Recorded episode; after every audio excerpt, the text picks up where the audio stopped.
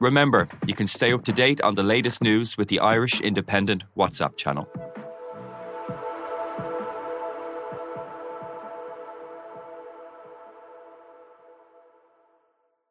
Laya Healthcare. It's good to live. Proud sponsor of the Real Health podcast with Karl Henry.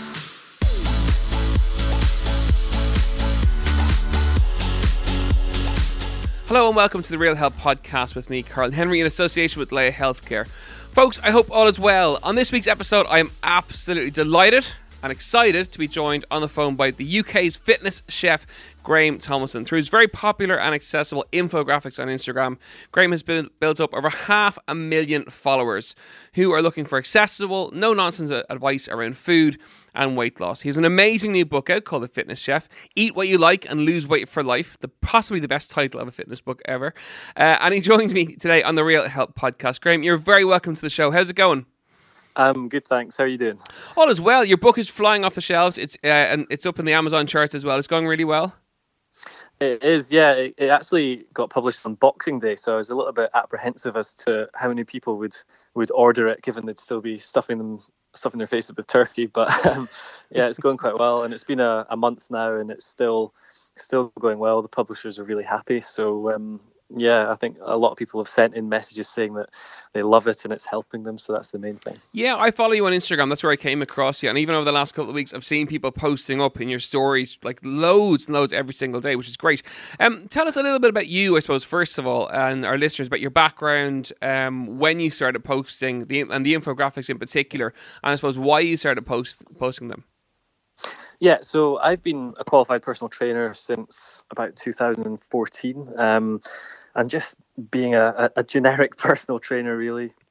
Obviously, giving out nutrition advice to my clients, and I had an Instagram page, but I wasn't really, you know, I was posting the odd recipe here and there. I didn't really have a, a clear plan, and the more and more time I spent on Instagram and Facebook, I kind of looked at all the misinformation and the, the the stuff that people were posting without any sort of context, and it started to annoy me. So I started posting my own uh, graphics, and it was just really basic, simple stuff, but it's stuff that people need to hear. Um, and I started doing that in March 2018. So it's been nearly a couple of years of doing it, and uh, obviously built quite a lot of followers in the process. Um, and it's been quite exciting. and Obviously, led to really exciting things like this book um, and your advice yeah. is very much kind of centered around real advice, I suppose, similar to my own kind of platforms. I would be very, very similar. Avoiding the fads, avoiding the ridiculous diets, the nutrient elimination. You know, that's very much what you what what you you talk about and what you discuss with people. Absolutely, I think uh, you know it doesn't just stretch to social media; it actually infiltrates into the literature that's published as well. So you can see a lot of diet books out there which you know, call people to have this rigid meal plan that they've prescribed because it's going to help them lose weight, for example. But my book's totally different because, or my page as well is totally different because all I'm wanting to do with each post is just empower people with the evidence-based information that's going to help them make informed choices themselves. And I think that's more powerful than relying on someone's specific method for success. I think if people can learn how to do it on their own based on some really simple information, it's much more powerful. And you know, what are the, the, key cornerstones for you for healthy eating as a, as a as a PT, as someone who's educating the public? What kind of key pillars or cornerstones do you build everything on? Uh, for me, it's it's understanding the the very basics. So when you say healthy eating, there it's you know that could mean one thing for one person something completely different for another. It's understanding that yes the nutrients that we consume is, is, very important for our functional health and you know healthy foods like fruits and vegetables we should be eating lots of those. But it's also understanding the other side of the equation which is you know, how much are you exercising how many calories are you consuming regardless of the food because that's going to determine your your body weight. So it's it's the very basics to start with is just get someone to understand that those two things represent different aspects of health, but they're both equally as important because a lot of people think that if they just shove a bunch of quinoa, kale smoothies, and uh, beetroot down their throat that they're just going to automatically lose weight. But actually, you need to understand energy balance. You need to understand, you know, the basics. Um, consuming a lot of protein as well to keep you full, for example. Um, just the, the, the, very basics. I think some of the most impressive stuff yeah. from the things that you post is exactly it's the calorie content of the supposed healthy foods versus other foods uh, and the likes of the quinoa and, and, and all of those kind of you know very trendy, funky, supposedly healthy stuff can be really high in calories. Uh, they can, and uh, the point of it is exactly what you just said there. That you know, if, if you consume the most famous one I've ever done is the avocado toast versus Nutella toast, and the portions that I put on each just so happened that on this occasion the Nutella toast was fewer in calories than the avocado toast. But what happened was people just lost their minds and you know started slating the Nutella, saying that it's you know sugar's evil and all this kind of stuff, just totally bypassing the very basic message that I was saying is you know if you consume this avocado toast which is more calories it's going to have more of an impact on your composition than this nutella toast period regardless of feeling full or anything like that forget about all that right now we're stripping it right back to the basics and this is it. and people just lost their minds. But uh, it was quite funny. So I suppose educating the population around that the, the, the calorific component of calories in versus calories out is is one of your is one of your key missions, I suppose. It is. It's because I mean, it's people seem to think that you know calorie counting doesn't work for me or calorie counting does work for me. It's it's kind of irrelevant. It's the the calories in versus calories out. It you know there, there's a plethora of evidence everywhere that suggests that that is the thing that will determine your your body weight. And we've got doctors out there who are you know proclaiming that it's not the case and that it's to do with your insulin and all this kind of stuff. And it's just confusing a lot of people. Um, and yet there's no real evidence to back that up. So yeah a lot of my core messages are, are based around that um, you know, from people following you, from people reading the book, it, a lot of it is giving them the, the, the education, and then it's pushing it back into the person with personal responsibility for making the choice, be it healthy or un- unhealthy. Once they have the education, the responsibility very much lies with each and every person. That's the thing, and that's yeah, exactly. And I'm glad that you kind of picked that up because with a lot of people out there, a lot of um, influencers, they're kind of inflicting information on people saying you must do this or it's extreme. But, but with me, I, I, always try and make my point as unbiased as possible, um, as objective as possible. And the captions that I make use of in my posts, I'm always kind of explaining, trying to explain both sides of the story, but ultimately giving people the information there and without sounding too preachy, it might help them. It might kind of they'll be more likely to take it on board than if the advice is shouting at them.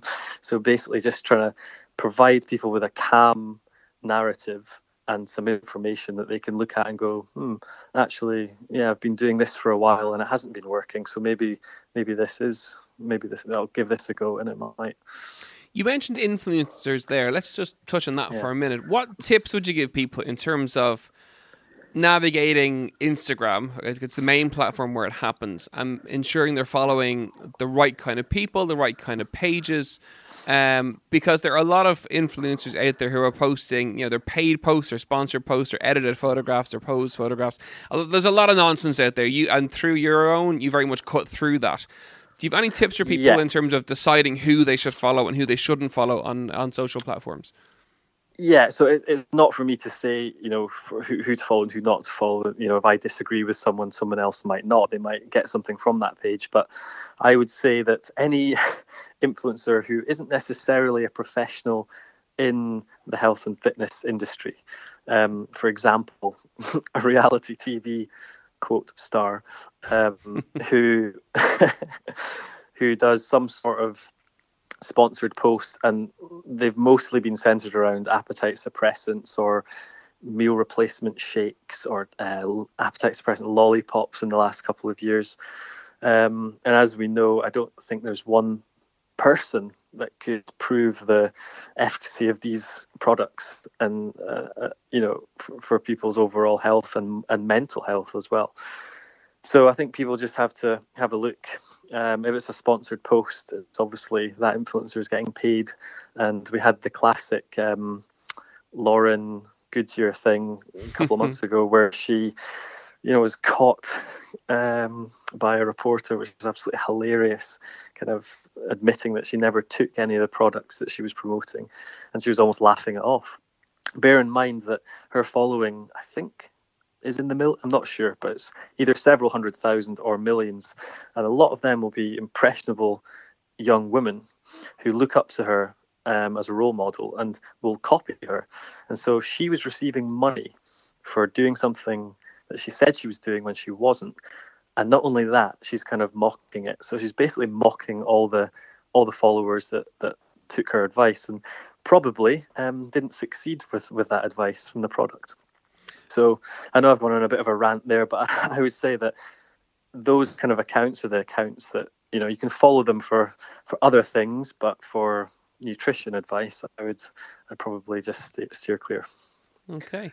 Folks, uh, you're listening to the Real Health podcast in association with Laya Healthcare with me, Karl Henry. I'm delighted to be joined by the fitness chef on today's episode, a guy who I've followed for a long, long time on Instagram, and I think he's someone we all need to learn from and keep learning from. Um, Graeme, what are the biggest mistakes people make then in relation to weight loss? So this is where I get to pick your brains for our listeners and ask, and I'm picking your expertise. But we see it all the time. People are always trying to lose weight, and particularly around now after the January quick fix, they've fallen off the wagon because they've made lots of mistakes. What are the biggest mistakes people make, and how can they get around them? Um, yeah, it's a, it's a million dollar question, isn't it? I guess the, the big mistake, in simple terms, is choosing a method that they can't sustain. So the reason they can't sustain it is because they don't enjoy it or it's just a little bit too difficult. And it could be a fad diet, which is an extreme change of the behaviors that they've um, had for, for the months or years before, and it just becomes too difficult. Um, and I think that's probably the, the number one thing people just looking for the, the quick fix rather than being patient and thinking logically. Yeah, because I suppose real weight yeah. loss takes time. It takes, you know, yeah, it, it, it, it, takes, you know, one pound a week over the course of 16, 20 weeks is, you know, nearly is 20 pounds as opposed to the instant quick fix and the gimmick that people are have kind of advertised to them um, all, yeah. all, all year round now at this stage. It is. And when you consider the time it takes for weight to to be acquired and wait to go on. It doesn't happen in three or four weeks. It happens over months and years, really, in, in most cases. Um, so when you consider that, it's just ridiculous to think that the opposite is going to happen when you try and lose weight. But it's just the kind of, it's just people want the quick thing you know your phone can do everything these days. You can order food within you know 10 seconds it'll be delivered in 20 minutes. You don't have to move. It's just the kind of mindset that we're in now. It's uh, people would if you gave someone the option for example on MyFitnessPal i think they give you the option to lose one pound a week two pounds three pounds four pounds. Everybody's going to choose four pounds.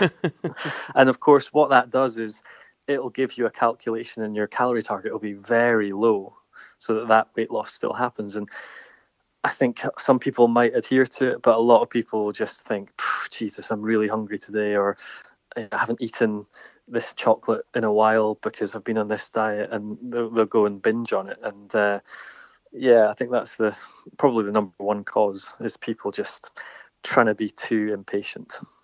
Okay, take me through um, I suppose breakfast, lunch, and dinner in terms of the kind of yeah. foods that you would recommend and the foods that are, I suppose that are in the book and the recommendations that you might, might do with your clients.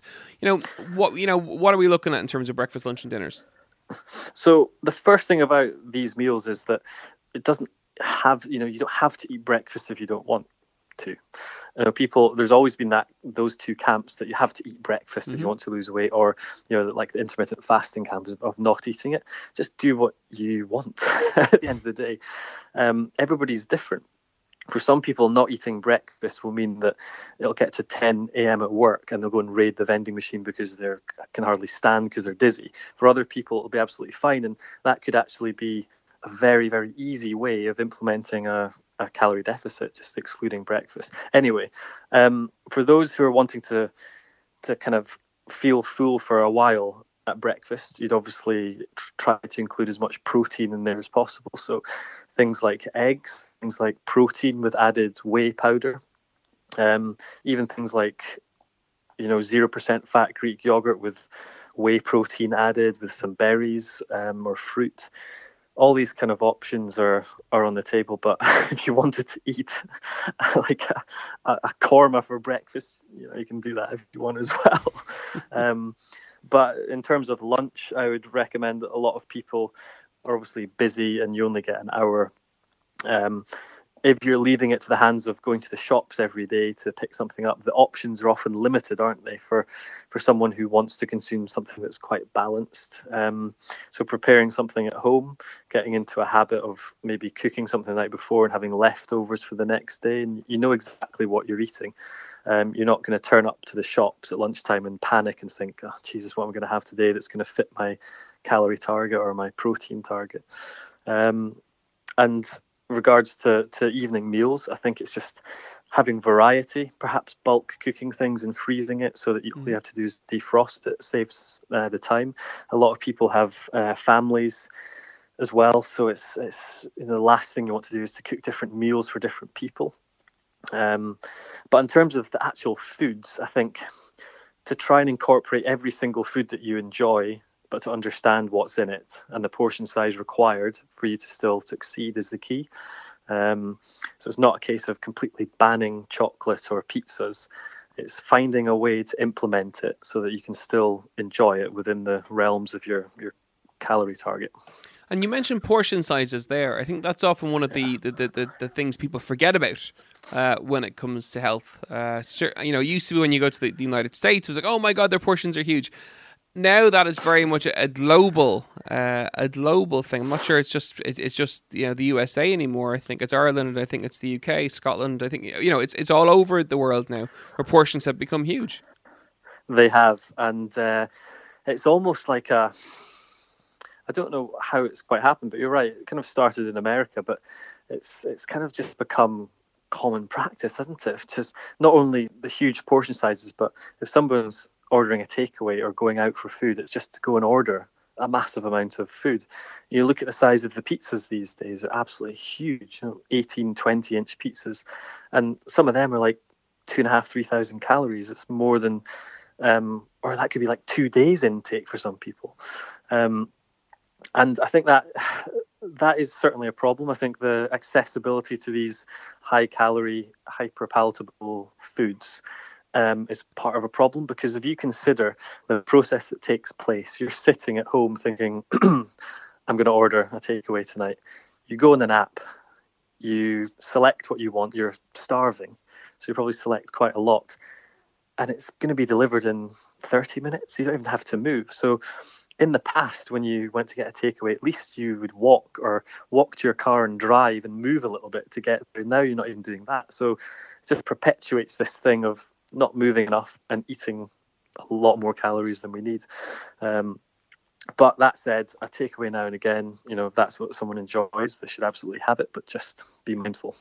Yeah, okay. And in terms of portion sizes, I suppose speed of eating, have you got tips and tools that we could give to our listeners of how to maybe control their portion size or to to just be a little bit more aware of what they're eating and the speed that they're eating? One of the, the, the, easiest things for people to do is to get a basic set of scales. And it's not not a case of being obsessive and weighing every single thing to the gram but just understanding how many calories is for example you know the, a calorie dense food like nuts. You know if you were to have 50 grams or 100 grams you know, weighing it out might actually make you think, oh, hang on a minute, Jesus, that's maybe 600 calories I'm eating with a snack here. Whereas if you weighed it out and saw, you would maybe reduce that to 30 grams, and all of a sudden you're you're making a, a saving there. Um, and it just kind of informs you a little bit more, and you start becoming a little bit more skilled um, about eyeballing food because calorie counting calorie counting is not a prison sentence. I view it more for people as a temporary education, um, whereby they can kind of learn what portion sizes look like per weight and per calorie, and then eventually that just becomes second nature, and you just eyeball portion sizes, and you don't have to count anymore. One of the great things about your Instagram page and now getting to chat to you is the simplicity of what you're trying to do, which is it's an educational component of learn what's in things, educate yourself, and make better decisions because of that. You know, because you know that little bit more about it. Um, out of interest, calories on menus, are you for or against? Um, I don't know. it's very topical here in Ireland. It is yeah. one of the hot topics at the minute. There is um, a suggestion from government that maybe we should have calories on menus. There's a huge lobby against it. So, uh, just out of interest, what's what's your take on it? To be honest, if I if I had to select one or the other, and it had to be black or white, I'd go for calories to be on the menus, mm-hmm. because the, but the, the one thing that makes me wary about saying it is obviously you'll have people that will become a little bit obsessive about that, you yeah. know. Um, however, when we have a obesity epidemic like we do, and people not realizing how much calories that they're, how many calories that they're eating, it can surely only be a good thing for that. But in terms of someone's mental health, I can understand why there's maybe reservations for it, and just the basic principle of you go out to enjoy yourself why does there need to be calories on a, on a menu? Um, I'm sure there's a way that they can do it where it's not, you know, if someone wants to know the calories, mm-hmm. they can maybe turn to the to maybe a different menu or something. Would you like the calorie menu or the non-calorie menu? Something like that. Um, so that people that want to know the information can get it, and people that, that don't don't have to look at it. Okay. F- final question. Um, your top three tips. I was going to say top three takeaways. That's potentially the wrong word for this conversation. Your your top three tips for our listeners to take away to improve their health. What are your top three? That's a horrible question because uh, I'm sure you have loads, but I'm going to ask you for your, for your top three. Um, so I would say, by health, do you mean overall health, or do you mean weight loss specifically? Or yeah, let's uh, um overall health. Yeah. With overall health, I think the number one thing is the mental health. To be honest, I think if you're in a good positive place with that, the rest of your decisions that are, are going to result in the the the your other aspects of your health, like your nutrition, are going to be a lot better. So if you're not in a very good headspace, um, the rest isn't going to follow. So I think taking care of that and nurturing that is is number one. Um, Number two, I think, is just understanding what you're trying to get out of whatever goal that you have, because a lot of people do make changes to their health because they see others do it or they see their influence, favorite influencer do something crazy and they think they have to do it as well. But just to be a little bit more informed and actually want to make um, a change. And also, I guess it's just to be flexible. So, for example, if we're talking about the weight loss aspect of this, it's you know if somebody had a calorie target, maybe look at the it weekly instead of daily. You know, so that if you go over your calories because you went out on a night out or a social occasion, you can then adjust calories the subsequent day days um, to make up for that, so that you're always able to to be flexible. Um, the last thing you want is to feel like you've failed because you went out and went, you know, a thousand calories over or something like that. Okay, as ever, really good tips, really important and yeah. really beneficial, which is great. If people want to find out more about you, where can they find you on social media? So they can find me on Instagram, which is the fitness chef with an underscore after it because someone already took that name when I signed up. Um, and Facebook and Twitter is just the fitness chef, and the website is fitnesschef.uk. Fantastic, and of course, your new book is out in all bookstores and on Amazon as well, and people can check it out whenever, yeah. whenever they whenever they can. Graeme, thank you yeah. so so much for joining us on the show. I followed you for a long time, and delighted to get to chat to you and to bring your message to all of our listeners uh, around the country here as well. So, thank you so much for joining us, and the very best of luck with the book, folks. That's it for another episode of the Real Health Podcast in association with Laya Healthcare. Thank you so much for listening to today's show. I really hope you enjoyed it. It's the first international show that we have done, and something we're going to do more and more over the course of this year. Taking the podcast around the world, finding even more experts to deliver health tips and tools for you. Have a wonderful week. Use those tips, improve your health, and we'll see you next week. Slán go